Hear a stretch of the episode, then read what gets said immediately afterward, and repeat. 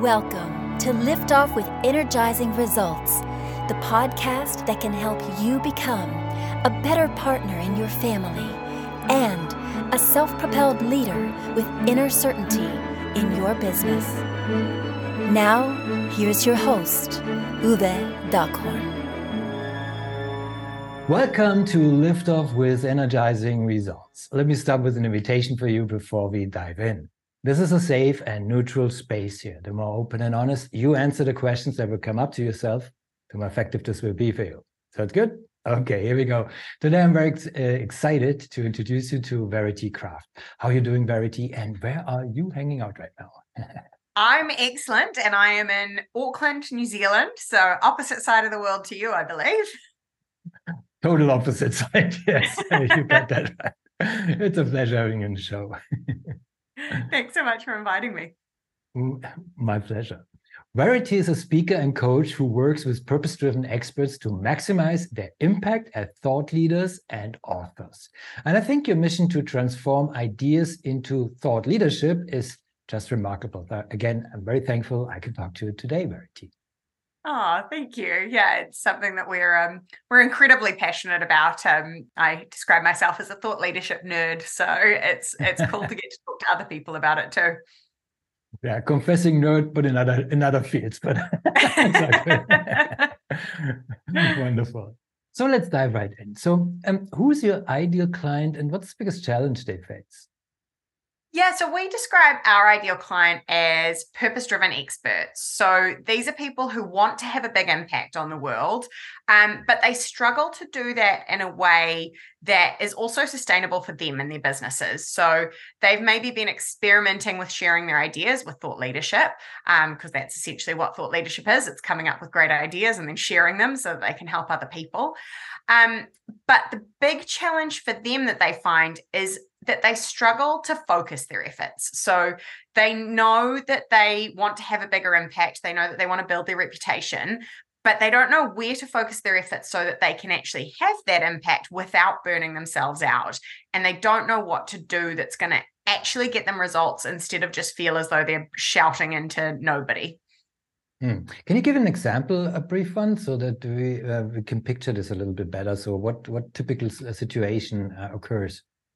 Yeah. So, for example, um, talking to someone actually earlier today that um, I was talking to, and she is an absolute expert in her field, spent years in the corporate space, and then now has gone out on her own as a consultant um, and is looking to potentially put together programs as well um, mm-hmm. around her topic.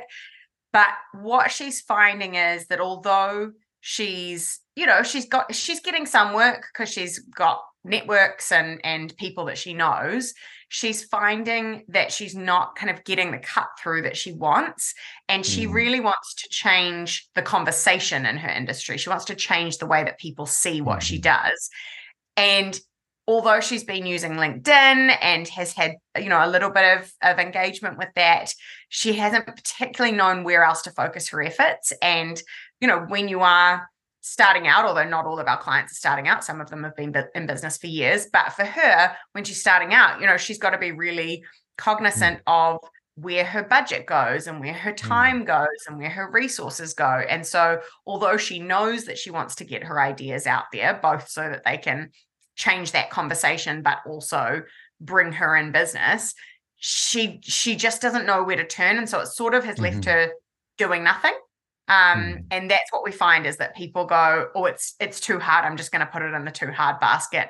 And it means mm. that they then realize, oh, well, I'm never getting to that point that I actually want to get to where I'm seen as an authority and I'm having the impact that I want. Mm.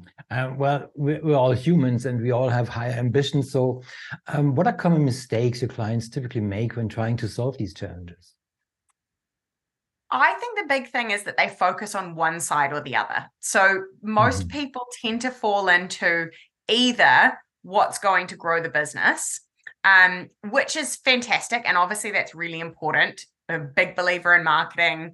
I'm a big believer in all of that. But I think long term, if you want to have the impact, you've also got to think about well, what are the ideas that I'm putting forward and how am I you know getting those out on a wider basis that maybe won't come back to me as business tomorrow but it probably will in two years.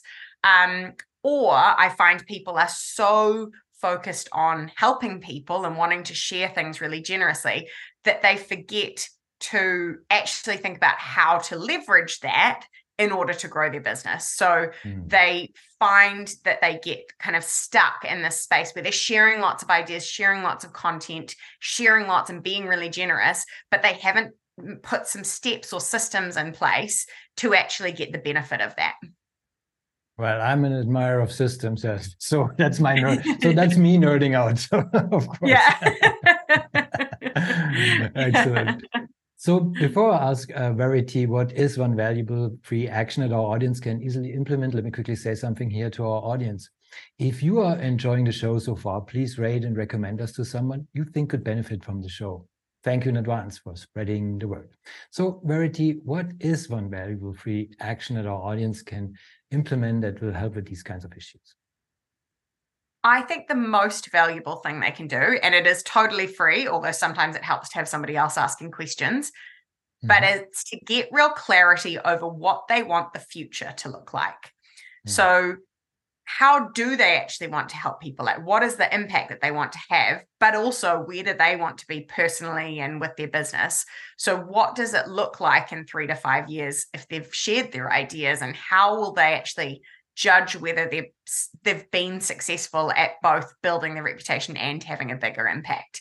Um, and the reason I think it's so valuable to do that is because that then acts as sort of your north star, your kind of guiding compass to actually make decisions about where to focus your efforts and what what to do and what not to do because if you're not clear on that vision it's like everything in business right if you're not clear on where you're going and, and what you're trying to achieve then it's really hard to decide where to put your efforts. And you often end up trying lots of things just because someone told you that that would be quite cool to do. And so you end up doing that. So I think that taking the time and giving yourself space, which is a really big part of doing thought leadership well, is giving yourself space to think, is that clarity piece and really sitting down and thinking about what do I actually want and what does that really look like in practice? Oh, wonderful answer. Thank you for the clarity. Uh, it's, uh, you know, you just helped me kind of like, you know, follow you along as you were describing it. Like, so, yes, yes, that's my path. Yes, that's clarity. So, is it clear? and to check it. So, and I, I, I absolutely believe that our audience will do the same. So, thank you for, for that valuable insight here. Wonderful, Verity. So, um, I want to uh, give you also the opportunity to and the platform to share where people can find you, but also what is one valuable free resource that you can direct people to that might help with that, but also in a broader sense.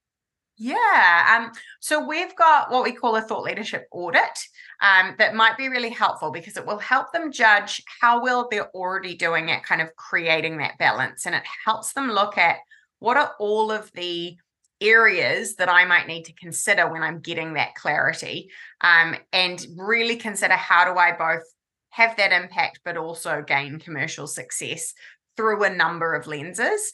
Um, mm-hmm. And it, I find it really helps people to see where they actually need to focus their efforts because sometimes they're doing some things really well mm-hmm. just by default because that's what they're good at. Um, so yeah, really happy to share that link with anyone who's interested because I I think it's a really cool tool and hopefully really useful. who, who doesn't like assessments and quiz? So just find out a little yeah. bit more about yourself. Exactly. Excellent. So thank you for for that. And uh, of course we put everything in the show notes so folks can check it out.